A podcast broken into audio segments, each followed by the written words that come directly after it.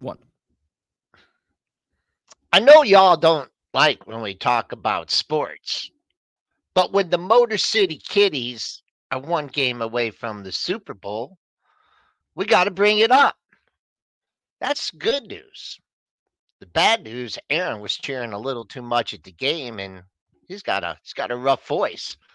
But we're going to talk the markets anyways. SMCI rally adding on it today, dragging along NVIDIA, AMD, Broadcom. It's a chip rally once again.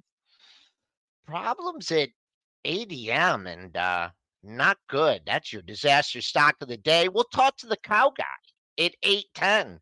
Get his perspective on the markets. Big earnings week. It's Monday. It's pre-market prep.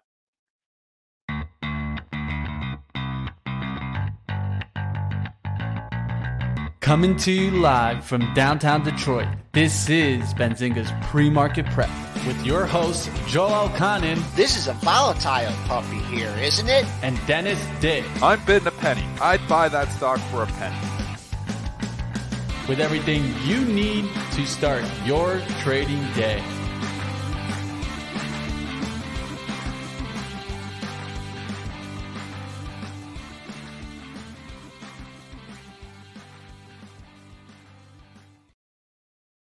All right. Good morning, traders and investors. We are picking up right where we left off on Friday. Up 19.25 handles at 48.8875. That's a new all-time high in the cash. Well, the futures, we could talk about that in a little bit. You have the dollar in the red by 14 cents at 102.93. You have the bonds up nearly a point, trying to get into that 121 handle. Crude just seems to be stuck at 73 handle, up 21 cents at 73.46. Gold flat, silver taking a hit, down 40 cents at 22.31. And Bitcoin still unable to catch a bid since the rollout of the ETFs, but you are starting to find support just above the 40K level. I'm going to bring on Triple D here, and Triple D, we have Aaron kind of not feeling well today. Let's get it on. I guess I'm the only one here that's like long and strong. How you feeling today? I'm okay. I have a sore throat, but my sore throat isn't from yelling at the TV. It's just from this stupid flu bug that day 16 won't go away. I'm going to fight through it for you here, though. And Aaron is actually got a sore throat just from yelling too much at the TV yesterday with the Lions. So, I mean, TV, wow. No way, man. He was at the game. Him in. Bring AB into the background here, too. A little bit of Lions talk off the hop. What? How we doing, Zinger Nation? As you guys can tell, my voice is a little bit, it's not like it normally is, but we were, you know, yelling loud at the game. We also have this video of our Jason Raznick and his kids, Josh Reynolds. Look at him. He's going crazy. I mean, that's how Josh is there.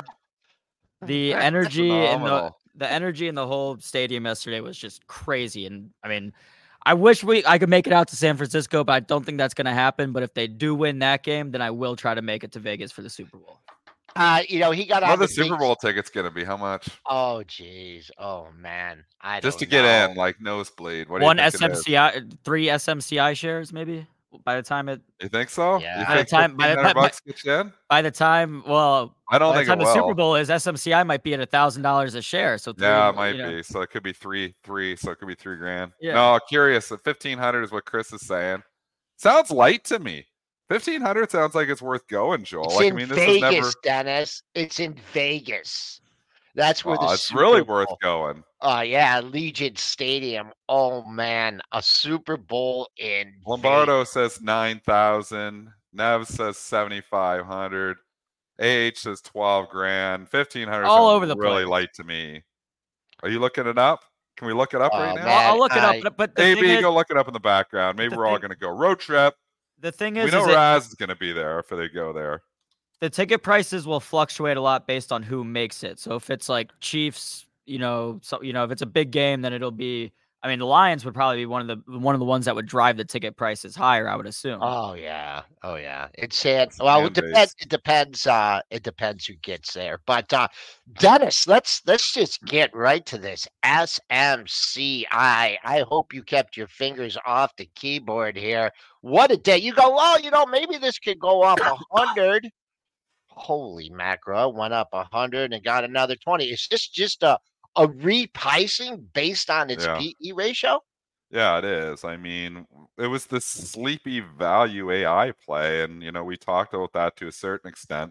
Smaller company, not super widely followed, is now. But when I added it to my acronym, I like the PE. It was trading around 15 or 16 times earnings. And we know, that's going to be a major player AI. I mean, it's a smaller company, though, and not as widely followed. So I kind of like the pullback. I've been long it since about 250, I think. Yeah, I remember when you bought it. I bought it back in the fall. So when it pulled back, because I thought this would eventually be, a play that, would pay off. And I added it to my acronym here just because I'm big on AI for 2024. Well, they didn't just come in and raise guidance. They raised guidance by 25%. So, I mean, all of a sudden, it's talked about on CNBC all day. Talked about in the media all day. All of a sudden, this is on the radar as a major AI play. And you look at the PE thing and you're saying, well, it's trading 18, 19 times only here now because they raised guidance so much. It just basically made up for the guidance raise. So is there pull forward? All those questions to be answered. But right now, SMCI just marching up another 27 points here. Haven't sold a share. I'm still long at all. It's in the long-term account. Loving it. Dennis, are you sure it was the fall was it August? It might have been August. I've been in it for a while. Yeah. I wasn't, and actually I was down in this for a little bit too. I was in it. I think I bought around 260. I think after I bought it rallied 280 or 290 and then it pulled back and it saw 228, 226. It kind of just bounced around. But what that was digestion from the previous move. So if you just blow out the chart a little bit further, you had the big move in April. From $90 to $350. And then you had sideways consolidation, basically same thing as NVIDIA, for 6 months. The whole back half of 2023, NVIDIA and SMCI digesting the move. Usually those digestion periods eventually resolve in the way of the previous trend, which was higher. So now we have NVIDIA over 600, AMD breaking out. The only one lagging in my acronym so far is Amgen. I think I put it in the acronym around 304. I bought it at 297, though. So I'm up slightly in it. But I wanted that little bit of diversification. That's why I went after the Amgen there. I didn't want to go all in on AI. And I think there's going to be talk of, I think this is a sleepy weight loss drug play here. They've got multiple weight loss drugs they're working on here. I think Amgen could eventually not maybe be Lilly, but it's trading 15 or 16 times. Could it move to 20 or 25 times if they start to talk about their weight loss drug a little bit more? If they start to have some successful trials? I think so. I don't think it's out of the realm of possibilities. This isn't going to be a $600 stock, but it wouldn't surprise me if it's a $400 stock. So it's not going to be the SMCI of the group, but wow. I mean, so far so good with that acronym. NASA, rocket ship. I just want to mention the SMCI because, we talk, a lot of short-term investing here and we talk about the longer-term investing and it was a big dip. The reason I remember it is the thing gap down. I remember when you bought it because it was a big gap down day and it was off the earnings in August. And I remember you're whatever, you were getting it a discount. You don't like to chase. And I remember you said you were getting it at a discount to the current price. And it took, look how long a consolidation period that had before it finally had the breakout. But who talked about this stock between maybe 100 and 150? And I don't know if he's listening today, but Christian Fromhertz. I remember him. He was this is an AI thing. And I just wanted to give a shout out to him. We'll just give you some quick pre-market levels here before we move on. And I'm just going to give you the pre-market high, not because I think the high's in, but just because there's targets, 460.06. So it is $9 off its pre-market high, but it did that on Friday too. And y'all know what happened. NVIDIA, it traded up to 605.20. So there's a target for you. That's $4 away. AMD just up another $1.40, and the pre-market high in that. If you're looking for a target right now, the pre-market high stands at 178.87. So if you're looking for some targets here, there you go for the chip stocks. Broadcom, I think Goldman was talking positively about it. It was the one that I thought about putting in the acronym. So I thought about putting AVGO at the back part of NASA because I wanted the NASA, you know, kind of sounded cool. So I wanted that acronym. So I wanted the extra A. I thought about Broadcom for the AVGO just to go all AI, but then I'm like, I thought about Kramer, are you diversified? I'm like, I'm definitely not diversified, but I wanted to add that healthcare stock in there. So I went with the Amgen, but AVGO was one I thought about too. If I went all in AI, it would have been NASA, NVIDIA, AMD, SMCI, and AVGO. Okay, let's 810 and 811 exactly. And let's bring in our guest, Scott Shelady, the cow guy. Going to get his perspective on the markets.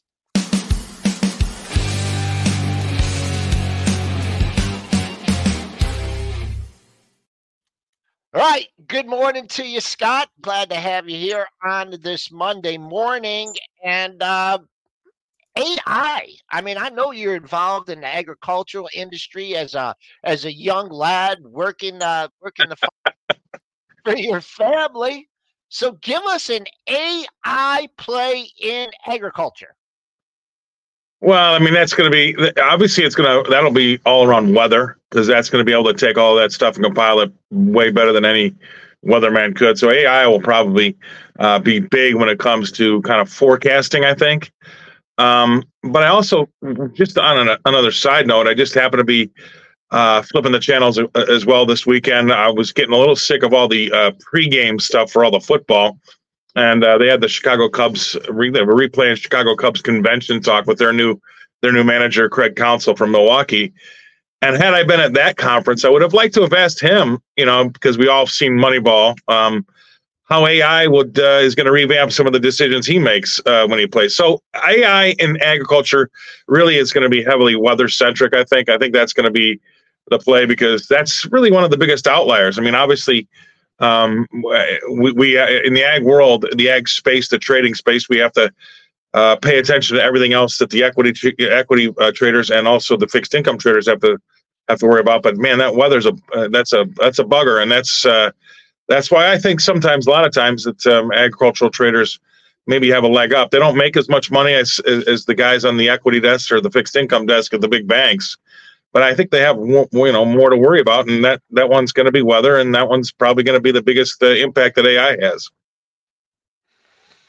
So there's specific companies that are more, I mean, like people are mentioning Deere. I mean, Deere has it. I don't know where the AI, I guess that will help them with the farming. Cat, I mean, are there weather related, I mean, companies that are, or is it just going to be the chip companies? They're going to create, people are going to buy the chips to predict the weather, and that's all you need to know. Yeah, I mean, I don't think I could go out there. I mean, maybe DTN would be something that I probably would look at, because they started off as weather, but now they're in the ag space. But I'm not even sure that I'm not even sure that they're public though. So no, I think you're right about the chip space and how that's going to go, because I mean, weather is so benign, everybody does it, and you're going to see that also affect the major channels too, about what they're going to be putting out there as far as what we have to worry about on a daily basis. So I wouldn't say it's just an ag play; it's a weather play and it's a chip play. Scott, what about the overall market here? I mean, it's been an interesting 2024 so far. We had a first week or two where we got a little bit of selling pressure, some profit taking, but then the buying has just come right back in. S&P making new all-time highs here on Friday. Obviously the Qs have been marching. We know the AI trade has been marching here. IWM's been lagging again. Does this continue? Is it a stock picker's market? Do we just buy everything? Thoughts on the Fed? I want to ask you all these questions. Give us the macro picture, Scott. What are you thinking? I'm definitely not thinking six rate cuts. I'm thinking maybe one. And the market's begging for them so bad. Anytime it gets a whiff of news that might look like a rate cut, it screams higher. Yeah. So it's not trading it's not trading healthy to me. They're begging for rate cuts now, because it's an election year. They might actually just get them. I don't know for sure. I mean, look, we've had every other agency of the government's been politicized. It's got three letters, right? FBI, CIA, DOJ, CDC, WHO. Now, I call it the FED. They could be politicized this year too. So you might see some rate cuts that maybe not be warranted. But at the same time, I would say the macro picture when it comes to rate cuts, whether we should get them. On one hand, if you're really worried about inflation, which is the Fed's mandate, you wouldn't cut them. You'd keep them the same. Maybe, I mean, I've heard some other folks out there argue for a hike. I wouldn't maybe do that right now, but I'd keep them. Just because you think you got out in front of inflation does not mean, okay, that job's done, let's start cutting them, because you're nowhere near your 2% mandate, number one. You're at 3.4. But number two is that if you got it up here, if you want to wait and see, I get that, but you're not going to start cutting until you start to see some weakness in the economy. The problem is... Look at the labor market. The jobs number is just so resilient. Like, people are not, maybe there's pockets, but jobs have been resilient. Yeah, it's weird because the jobs numbers, the JOLTS numbers, those jobs aren't. I think I just want to live another 25 years so I can find out what's really going on with jobs, because that's the only really big number that it's been very difficult to try to get your head around, because it just doesn't make any sense.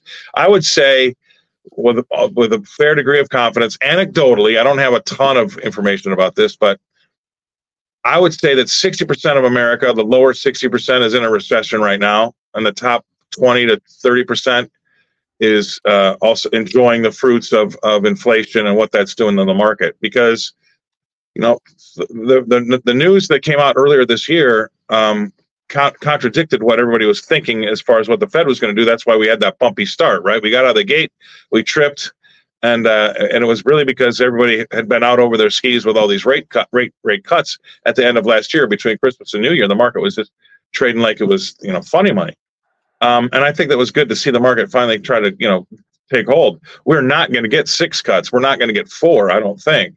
I think that we'll. I would say that if you get your job done, you'd keep them where it is. And then if you start to see weakness, then you start cutting. Just because you reached your goal doesn't mean, okay, we can start cutting. You're going to put yourself back in that problem again. But there's not a lot of people on that island with me right now. But I'm going to have to kind of weather the storm. Equities are, to me, they're overpriced. I mean, they because of this rate cut talk. It's just, and you might be careful what you wish for, because you might get your rate cut, but only on the back of the fact of a 15% downdraft, right? I mean, that might be where all these people are right when they're talking about getting rate cuts, because of the election. Go ahead. That's what I thought too. Coming into this year, I was like, they're not going to start cutting rates until the economy starts to fall off a cliff. But then Powell has that press conference at the end of the year talking about rate cuts, and I'm like, holy crap.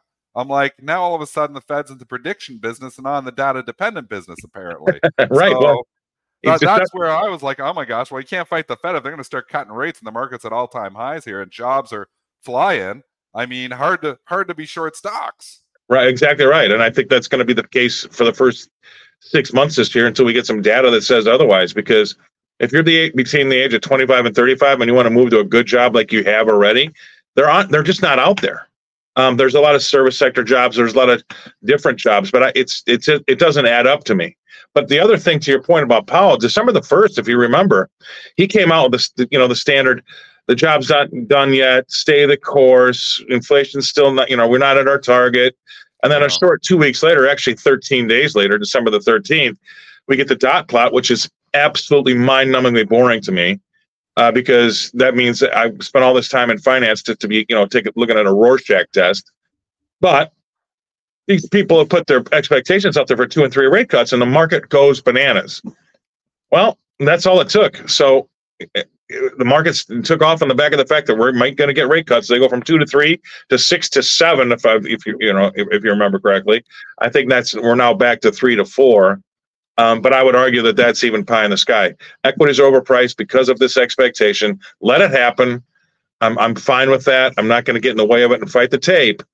But just know that we're not that far away from there. Okay, there's going to be a reckoning. Right now, everybody, when I tell them in the bar on a Friday night that the economy's not doing well, points right to jobs and right to the stock market, and I get it. That's fine. Here's the deal, though.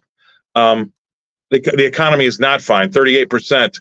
Of reporting companies this year said they're going to be laying people off, right? If you look at all the people, there was a Wall Street Journal report last December of all the firms that fired people last year. You look at just the underlying economy for that lower 50 to 60% of the economy, and they're getting killed. We've got delinquencies for auto loans up, delinquencies for mortgages up. I mean, and look at the credit card debt that's only being compounded by these interest rate hikes. So it can't last. And consumer spending is what another one they always, you know, look how strong the consumer is. I'm telling you, that consumer went from pandemic savings to their savings. Then they went to credit cards. Then they went to home equity lines of credit. Then they went to their 401ks. And now they're doing buy now, pay later. All right. They're going down the line of death so there's going to be a reckoning, but I spell it W-R-E-C-K. All right. This can't go on. And I just know in my heart of hearts, I don't go out there and talk about it a lot because everybody wants to know when it's going to happen. When you say stuff like that, all I could tell you is at some point in time, you're going to run out of money, and we're getting closer and closer. I don't know what they're going to exhaust next, but look, buy now, pay later was one of the biggest deals this last Christmas. And if you look at the Christmas numbers, everybody talked about 9% year over year on sales. That was sales online. They didn't really make a big deal. Actually, it was only the people that had online sales that reported those numbers. When you put in bricks and mortar, it was 2.5. Then you back out a 3.5% inflation rate, and our retail sales for Christmas last year were down. So I know it's an election year. I know there's going to be some funny stuff out there, but I'm just telling you, there's going to be a reckoning. This can't continue. All right, let's talk about the commodity picture here. I'm looking at, soybeans kind of near their low of the move. I'm looking at wheat. I'm looking at some of these commodities. Crude has kind of been hanging in there. I haven't taken a look at sugar. Well, actually, I think NS is sugar. Where is the inflation?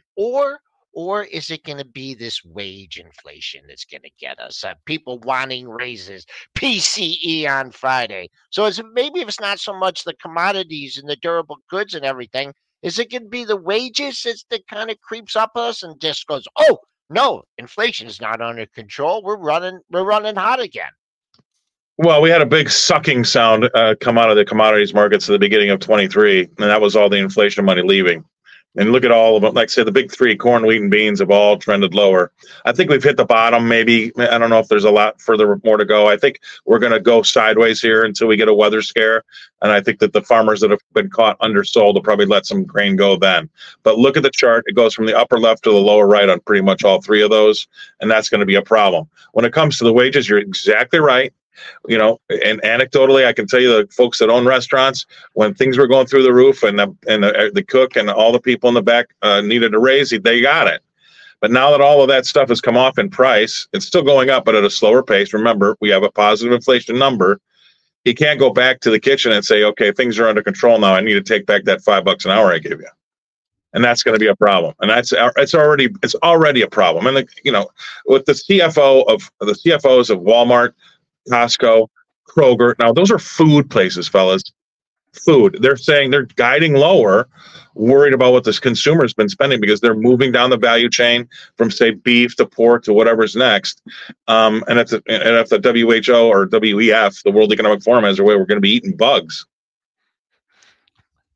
All right, any place to hide here? I mean, you can still get pretty good, pretty good rates on your dollar. Bitcoin is pulled back. With this eventual reckoning coming and a pullback in the market, where's the safest place to have your money? Under your mattress? No, I mean, you got to be in the market because, markets, as long as our population's going up, and by the way, we don't have a southern border, so it's definitely going up. As long as your population's going up, you're giving birth to new customers, generally speaking. Page one, paragraph one, sentence one, your equity market will rally, okay? But you just have to have money to make sure you want to put into it. So I don't think there's anything wrong with waiting for pullbacks with your money at 5% at all whatsoever.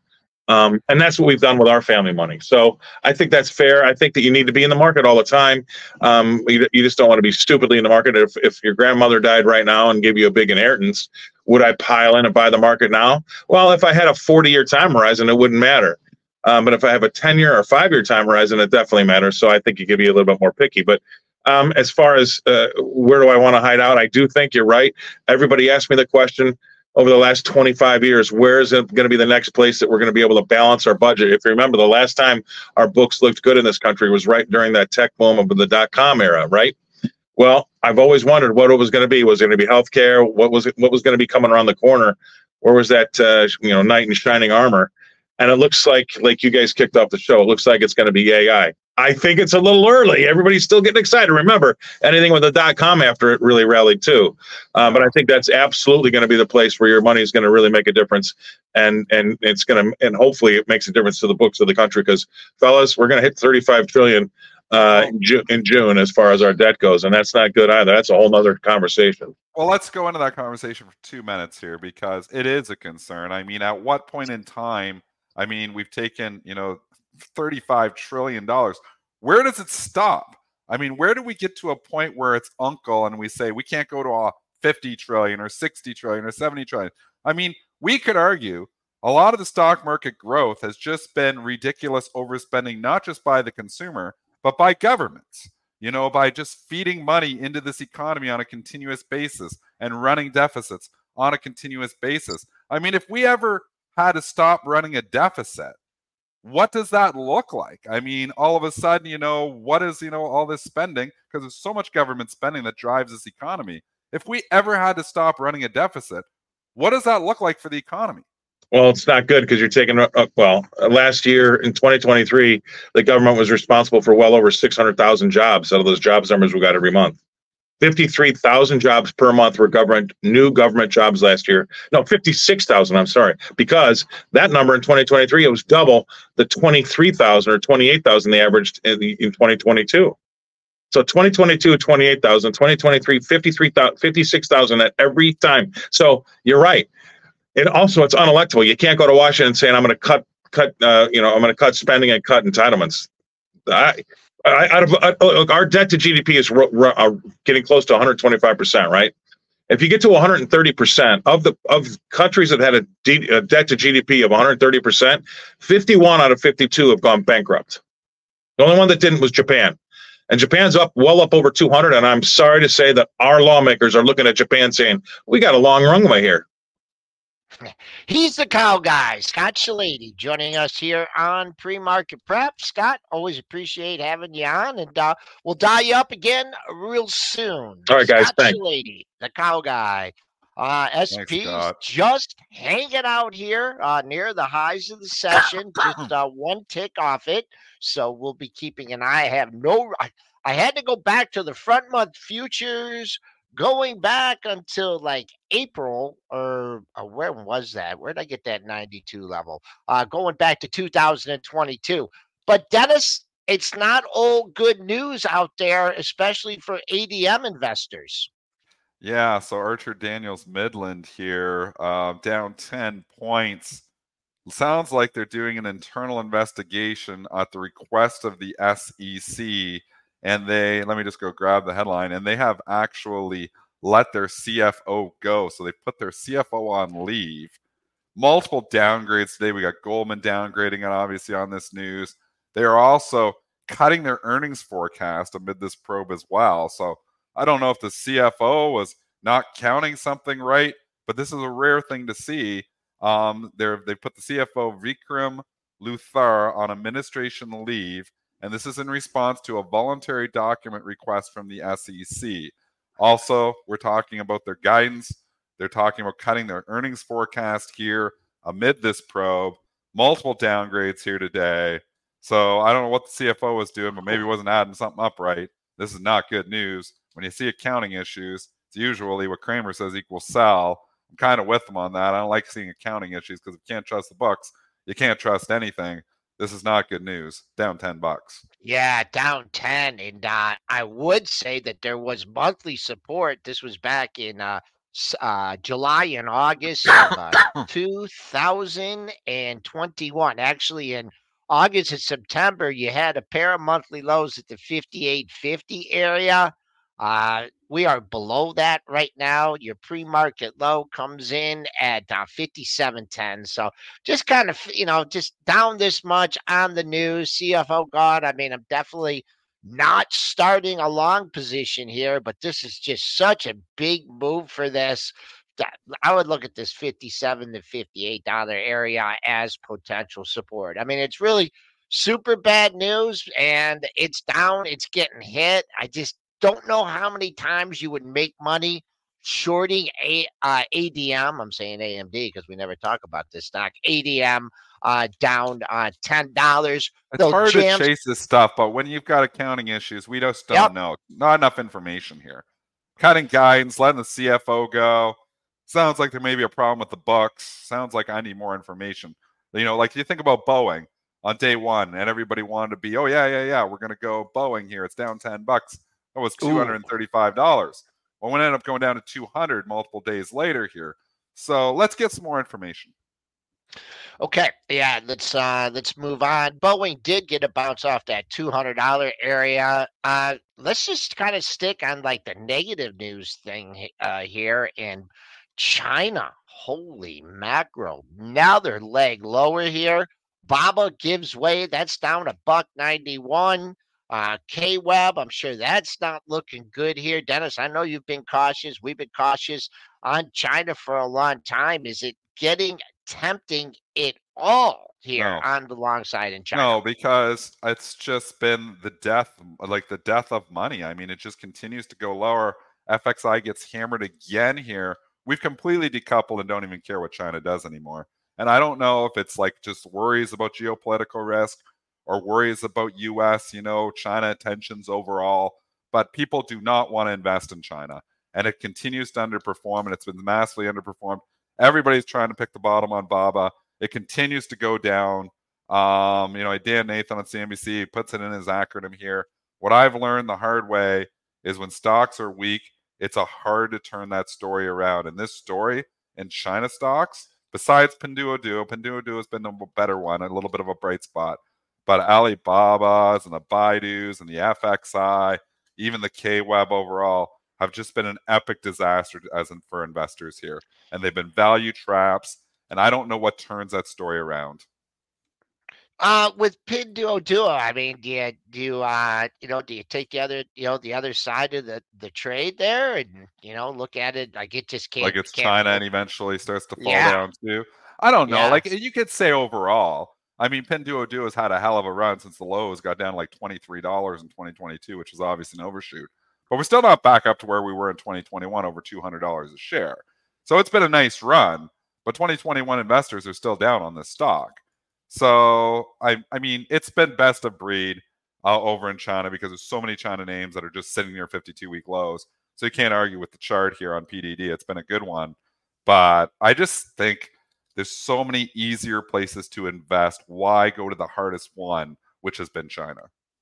All right, a story that caught our eyes a couple weeks ago, Macy's, $21, Dennis. I know you were part of that group that was putting together that bid. Well, it did hit 21. Man, funny how that works out that way. It hit 21. It's been under pressure. We are getting news this morning that they're not going to take the deal. They don't want it. It shows it lacks compelling value, Dennis. What do you say to Macy's shareholders here trading up 36 cents? I mean, and they're going to say, oh, they're not taking the deal. They're holding out for a better price. But I just don't think that better price is coming. I mean, Kohl's, we waited. And obviously that price never came. We can talk about the value of the real estate, but that real estate's worth a hell of a lot less than it was 5 years ago. Commercial real estate, you know, you look at some of these malls and they're, you know, not ghost towns, but they're not hopping like they were 5 to 10 years ago here. So I think if you're valuing those real estate dollars where they were 5 or 10 years ago, I think some of that commercial real estate is actually down in value. So I'm not a fan. I'm not a fan on being a hero here. There's lots of other places to invest. There's no AI story here whatsoever. I just think why be in Macy's? Why be in BABA? Why be in Macy's? Why be in the dogs? Okay, it's Merger Monday here, right? And we have a merger going on, and we have the acquirer, Sunoco, trading here in the red, breaching this support at that you had at the $58 level. Now we can look at that as resistance. And what Sunoco's doing is they're going to acquire NuStar in an all equity transaction valued at $7.3 billion. Let's look at the price action in NuStar here and traded up $4 here. NuStar Energy getting taken out. Yeah, I don't trade the stock at all. Obviously, had a 7.27% dividend, which was nice. You know, there is some value in the energy stocks. I'm not going to say, you know, you look at some of these, you know, PEs on some of these energy stocks, and maybe you do see some consolidation. I mean, this is a sector that has not participated in the bull run whatsoever in the last 6 months. If anything, most of these stocks are down. I mean, you can look at Chevron and Exxon sitting near 52-week lows. Just disastrous. Oxy holds that 56, but I still think that's just Buffett holding it up here. He ever kicks his finger off the buy button. I have not bought Oxy just because it's been down here so many times here now. When Buffett buys, nobody seems to care anymore either, and that scares me too. So I've actually, you know, I contemplated buying Oxy down here at 56. I don't have a lot of oil, and Buffett, you know we got the Buffett put there, but at the same time, I just think, wow, it's been such a tough investment, oil here. And I don't know. Like, maybe it's telling us something about the economy as the oil prices continue to slip. You know, Scott makes lots of good points here, too. And maybe, you know, the oil is going to eventually lead, you know, us down. But, you know, so far, the stocks have just ignored oil, and oil stocks have just been left in the dust. Yeah, I mean, this is really a divergence here. I mean, oil's holding steady, right, in the 70 handle. I pulled up the USO here. But really, on the rallies, I mean, we've had that, you know, the Middle East and things. I mean, the Red Sea. I mean, if things calm down in the Red Sea yet, I mean, there's a lot of things going on. But still, ExxonMobil can't catch a bid. CVX, they report later in the quarter.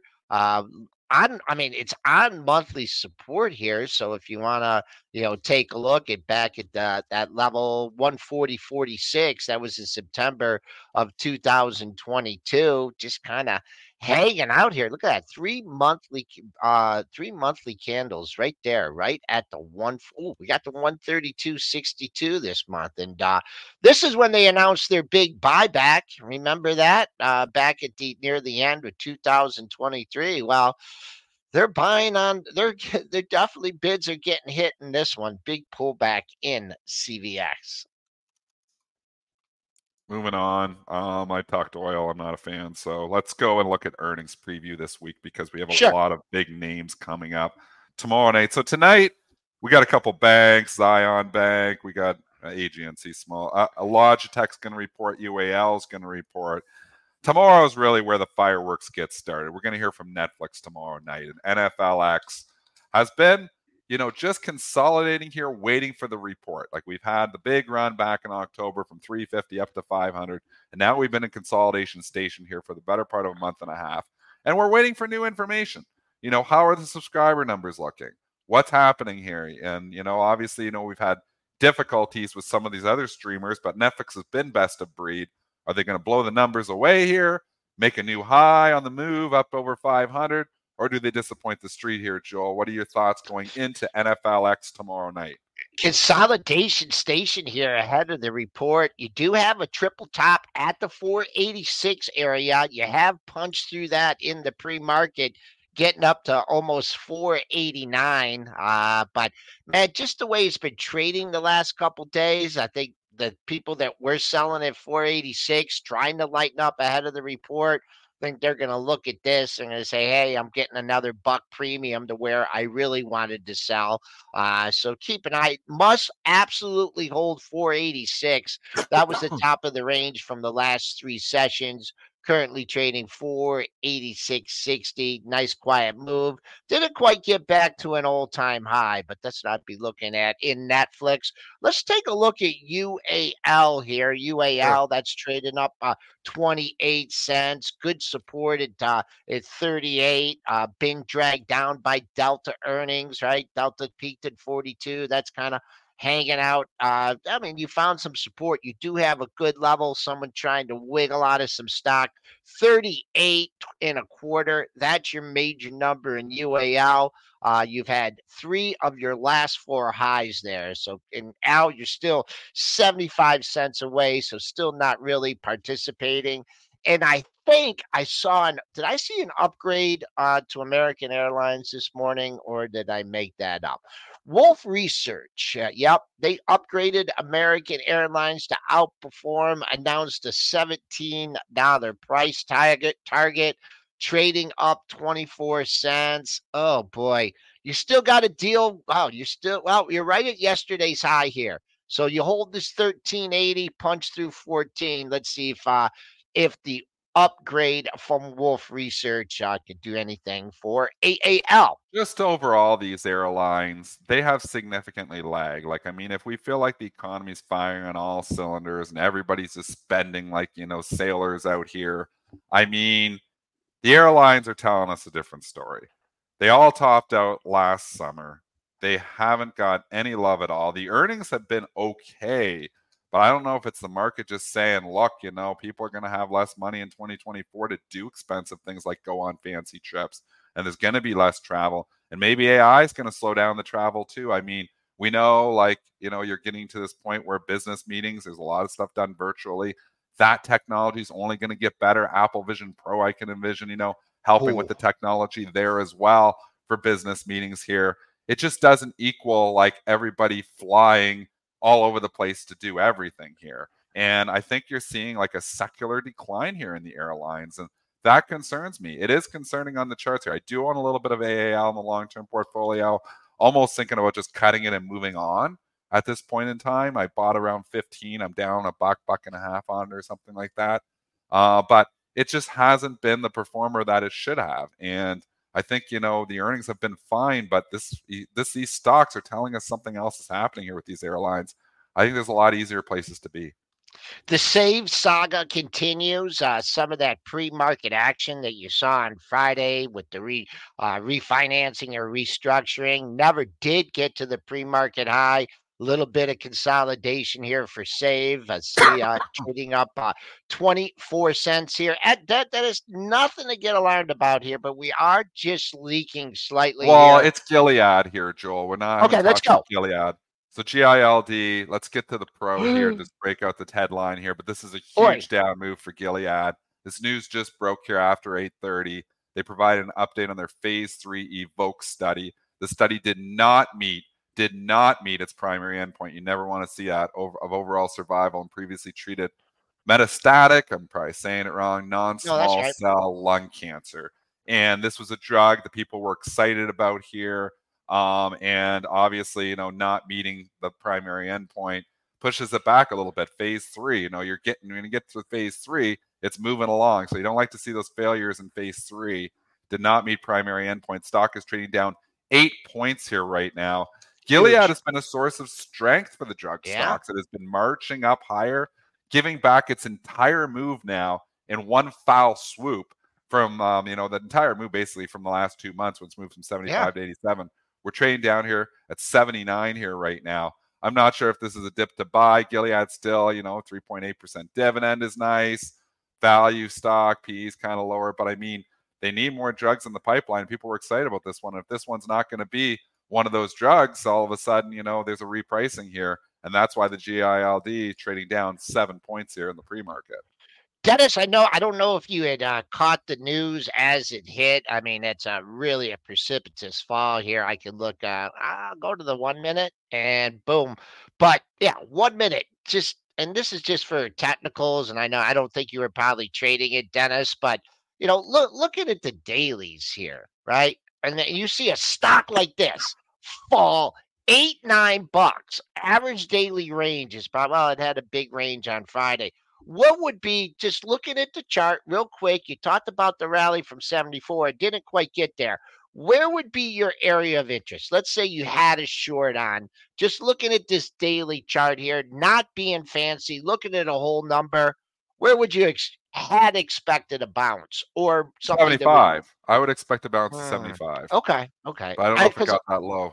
No, it didn't. I see three lows at 78. Just you're looking at the little low. Yeah. Yeah. I'm just looking further out, and there's so much consolidation at 75. So I think you're early. But again, this is a stock that people have been buying lately. So it's a stock in an uptrend. So if you were short this thing, you're probably bringing it in on this.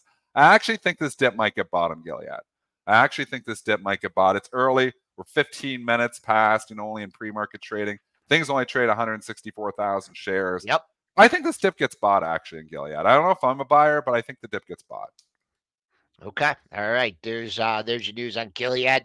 A stock that's not participating in the market, and a sector that's definitely not participating, is the EVs here. And you have Tesla.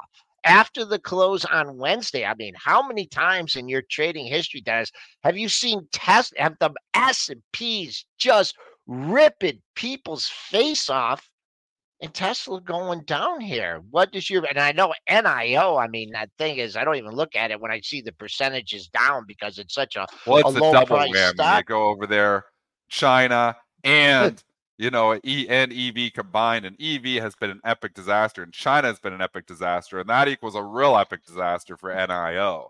But I mean, EV, we so if we just talk, and we've talked about this before, that's why I've stayed away from EV. You know, obviously I have some exposure, but I haven't been, you know, jumping and buying these dips now, because I think there's going to be, I do agree with Scott on a lot of points. I think consumers going to have less money in 2024, and I think going and upgrading to a fancy, you know, electric vehicle is not going to be in a lot of people's budgets. I think the big three are telling us that because they're putting less dollars into investing over there. So if you look just through it all here, I mean, what a disaster. Tesla's held up okay, but I mean, Rivian has been a disaster, and Lucid, just an epic disaster. And Fisker looks like it's going out of business. I mean, it's 80 cents here now. Ooh. All these small EV stocks have all just, you know, went, and then lithium stocks have just been epic disasters too. I know because I'm long a couple of them. And, you know, I was long them thinking, you know, it's going to be EVs going to be the turn. Well, we're early here, and the people don't have the money for it. I do think there's eventually going to be a movement to EV. I don't think it's in 2024. That keeps me away from Tesla as well. I know we got the bots they're talking about. I saw the video of the robot folding some laundry and doing some stuff here. So Musk working on some other things, and never bet against Musk because he works on other things. And Tesla will be a lot involved in AI as well. But if you're just taking Tesla at face value, electric car companies are not where you want to be in 2024. Also, now, Dennis, I know you're in a newer house, and you know, we've had some preliminary discussions here in the Elconin household about getting an EV. Man, oh man, you got to spend some money in your house to make sure that you have the proper charging and the, I mean, so on top of the costs that you already have, well, they're starting to come down a little bit. I mean, you know, you got to get a major upgrade, you know, to your panel and everything. So there's another cost. Now, like I said, you're in a newer house, so you know, chances are you would have the juice to do it. But that's another added expense. Tesla made a new low for the move on Friday, down 21 cents. You probably see since the earnings are after the close on Thursday, you know, probably a little bit quieter of a tightening range as people, you know, if you're short it going into the report, yeah, maybe, you know, bringing it in here from 260, really going contra to the market. And, you know, if you want to get long, you know, going into report, well, you're definitely looking at a steep discount here from where you ended 2000. Yeah, on Wednesday night. And I mean, if Tesla says anything okay, maybe it bounces because it's, you know, very, you know, obviously going into the report, expectations are very low here. So it's rare that Tesla goes into report and they got a low bar. They do, though. That being said, I think, you know, like you're seeing Tesla price cuts, you're seeing issues here with, I think demand is softening for electric vehicles here. I think Tesla's going to feel that too. So I'm somewhat concerned. Tesla's not my stock for 2024. It wasn't in my acronym. I didn't call it TASA or NADA. I kept Tesla out of there intentionally. I do think there's a place for Tesla long-term here still because I never would bet against Elon Musk, but I just think EV, I think the people have a lot less money in 2024 for big-ticket stuff like brand new fancy electric vehicles. Okay, so is cutting jobs a good thing or a bad thing, right? The market reacts different ways to it. Well, you have a Solar Edge here cutting 16% of the global workforce under a strategic restructuring move. You did get a nice pop in that, but people were waiting, arms out on this one, way off the pre-market high at 73.76. Do these cost-cutting measures at Solar Edge here have you looking at the stock in any more of a positive light? I know we've been quite dour on these things for the past year, year and a half, but talk about the price action. I don't see interest rates at 2-3%. And there's no reason to go and get bullish, you know, all these solar stocks until we start to see the TLT have a significant rally. These are leverage plays on interest rates because people have to get financing to buy the products. And people aren't getting the financing as cheap as they used to. And some of these projects just don't make sense when the financing is 7, 8, 9%. So this is what is killing them the most. Higher rates have destroyed the solar industry here. Maybe lower rates will bring it back. But until we start seeing rates significantly drop, it's hard to get bullish, you know, all these solar companies here. And solar, just bring up the TAN. It has been a disaster. You think about how many stocks are trading near all-time highs, and the TAN is near multi-year lows. The reason for that is all rates. Is there going to be a turnaround? Yes. When the TLT starts rallying over $100, you start loading up your solar stocks. But until TLT can stage some sort of significant rally, it is hard to be bullish solar. It's all about rates in the solar industry.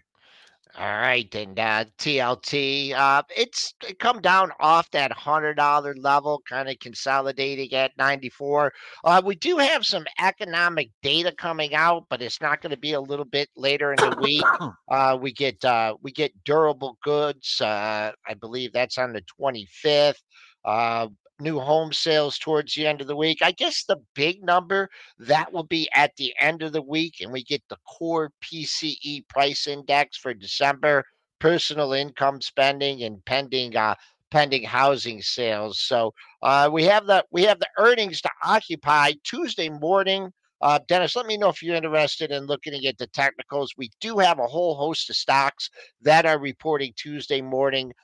D.R. Horton. Let's just take a quick run at the chart on this one. Right up near all-time high. Home builders have been monsters. Yep. I mean, the housing shortage is real. These stocks continue to find a way.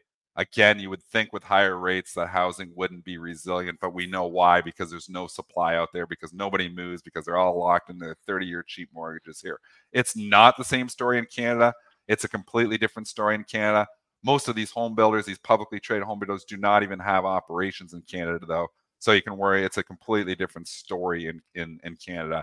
And that's because people will move. And that's because in Canada, they don't have 30-year locked-in mortgages. So it's the 30-year locked-in mortgage that's kept these companies just printing money. And if rates start to go down, it's actually just going to be more fuel for these stocks, which have been unbelievable companies. I've got this trade absolutely wrong not to be long these stocks. I've stayed away from them. Because of higher rates, it hasn't mattered. Underestimated that, nobody's going to move and there's no supply out there. GE, darling of 2023, continuing its upward trajectory in 2024. One of the rare cases in the reverse stock split day and age that's rallied. But, nice move here in GE, trading up 47 cents. The recent high, the move, definitely not an all-time high because we know we can go back and look at the charts. So if you're looking for a target, the recent high, the move, it's getting pretty darn close to that. That's 130.80 that was hit on January 12th. That was a week ago on Friday. So that Verizon, boring. And again, GE is maybe, it's a good turnaround story here, but let's give it perspective. I always like blasting out the chart a little bit further. People will say, what a fantastic company, GE at all-time highs. That is short-termism. It is not even close to all-time highs, folks. The all-time high on General Electric is way higher. I got to go to all data here. The all-time high for General Electric is $350 a share. So if you invest in GE way back 22 years ago, you're down 65% on your money. It's been a terrible, terrible long-term investment. It has bounced because maybe it overshot and, we underestimated the turnaround, here. So it is good that this company is turning it around, but this stock has not been a good long-term investment at all. Okay, let's. We're doing a lot of the earnings here for the stocks. I'm just going to scroll up in the chat here. If I miss something in the chat, could you throw it in there again for me? I see Rob Irwin talks about AMD nonstop. That's a big old candle, big old monthly candle. Up 52 cents in the pre-market. I mean, the only number you have is 174.25. That's where it hit on Friday, and it closed right there. So if you're trying to short this thing and bring it in for a gap fill, that would be the area. Besides that, I mean, really no levels there in AMD to take a look at. No reason to short stocks making new all-time highs. Write that down. People get murdered shorting stocks at all-time highs. You short weakness. You don't short strength. Like, well, I short stocks every day. I'm scared to death to short AMD here right now, long in the long-term portfolio. But, I mean, is it overvalued? Maybe. But you know what? There's a revaluation happening on all these stocks. People coming in SMCI, shorting it, saying, oh, yeah, 355, that'll hold. Now it's 100 points higher here in a day.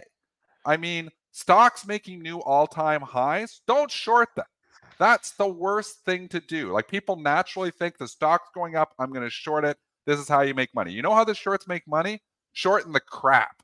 They're shorting the companies that are just struggling, and they get a little bit of a bounce, and they short those. The Pelotons and the Neos and all these China names that are just, you know, just destroyed. That's where people have made money shorting stocks. They're not making money shorting stocks on NVIDIA and AMD. So if you're looking and you're coming in these charts and looking for new all-time highs to short stocks, your strategy is seriously flawed. If anything, wait for a period of consolidation, right? Wait for a breakdown. Wait for something. Like all-time highs, NVIDIA. There are people talking about, oh, you got to be short NVIDIA at $600. They were saying that at $500 and $400. And you know what's happened? They've just grown earnings so much that the stock is actually the same price trading on a multiple basis as where it was when it was $400 because they've grown earnings that much. So this, you know, people coming on CNBC and saying how overvalued NVIDIA is and, you know, giving all these arguments and that. Those people have been dead wrong. All right, ARCH, I believe that's Arch Resources. Once again, stock at a new all-time high. Not much worth to tell you. Up $2, but that I just be a little bit careful on this one because it's up on only 816 shares, so not a big move on that one. Not widely followed. We got just a couple minutes left here, Dennis, and I just wanted to discuss PayPal with you and see if there is going to be a catch-up trade in Square. Now, I know PayPal had their Investors Day and, you know, kind of, you know, got people excited. Is there a catch-up trade in Square? Traded up $1.05 today, just been sleepy. No, it's already caught up. I mean, there is a huge catch-up trade here, but the catch-up trade was a month ago when Square was trading up near 75, 79, and PayPal had not participated at all and was sitting down, you know, in the 50s. There you go. So, you know, we've already caught up and we've just caught it. Now it's past Square again. These two stocks are maybe the best two to play. When the spread gets really wide, short the one and put on the other, and there seems to always be some type of correction here, and that correction has occurred. PayPal now trading above Square. Supposed to be some news coming out on PayPal. Something the CEO is supposed to say something I heard this week. Maybe that's the driver here. I'm not following the story very closely. Maybe the chat can help me out there. But there's been rumors that they're coming out with something big announcement here. And that's really what's driven, you know, the story of PayPal has been driven the last couple of days by social media talking about, you know, CEO coming out and saying something. I'm not sure what that is, but I think that's why you're seeing the significant pop ahead of that. Okay. Square trading up $1 off its high. Pre-market high comes in at 67.39. That's really not too far away. That's above the high from yesterday. If you're looking for more on this move, there are a pair of highs at the 68.75 level. That was from at the end of the last week and on Monday. If you're looking for another target for Square, as far as PayPal goes, that's one has been moving. New high, the move here up another $2. Coming into the gap area for August, and that was above that 66.93. you got a big old gap here to fill in PayPal up to 72.50, trading $750,000 shares here. But I think you're going to, before you just go lickety split and fill that gap there, I think you at least have to show people establish a bid here at the $64.50, $65 area. Okay, Triple D, it's 9 a.m. It's time to wrap it up on this Monday here. Any final thoughts? The Gilead did drag us down a little bit. That's the only negative news. I don't think you're going to get a chance to buy that on at 78 today. Not much earnings after the close. Economic numbers later in the week. How you looking at today's open and after hours? Well, it's tech driving the bus here once again. The same stocks were driving the bus on Friday continue to drive the bus here today. SMCI is trading up 28 more points. We have AMD trading significantly higher. It's actually given back a little bit. AMD and NVIDIA, they're kind of a little bit quiet here this morning. They were up more earlier. But tech, if I'm looking overall, tech continues to drive here. IWM's driving here too. I don't know why the IWM's blasting off like it is, but you know, maybe rates are popping back here a little bit. That helps, meaning, you know, TLT popping back. Rates are actually going down here today. So you're getting a first day where you're getting some TLT rally here. So you day traders out there, maybe that gives you a little bit of love in solar for a day. I mean, you know, I'm not talking to long-term investors, but if the TLT is rallying, it's often good for those beaten down interest rate plays. So keep an eye on solar for the day as day trading. Okay. All right. We're going to wrap things up for today. Up solid 15 handles at 48.84.50. Just a couple ticks higher at 48.85. Pre-market high, 48.90.50. I mean, basis the contract, you know, that we're on, we're trading at all-time highs. Of course, if you incorporate longer term with the futures, that highs, you still have $115 to go to get over there when we traded over 5,000 in January of 2022.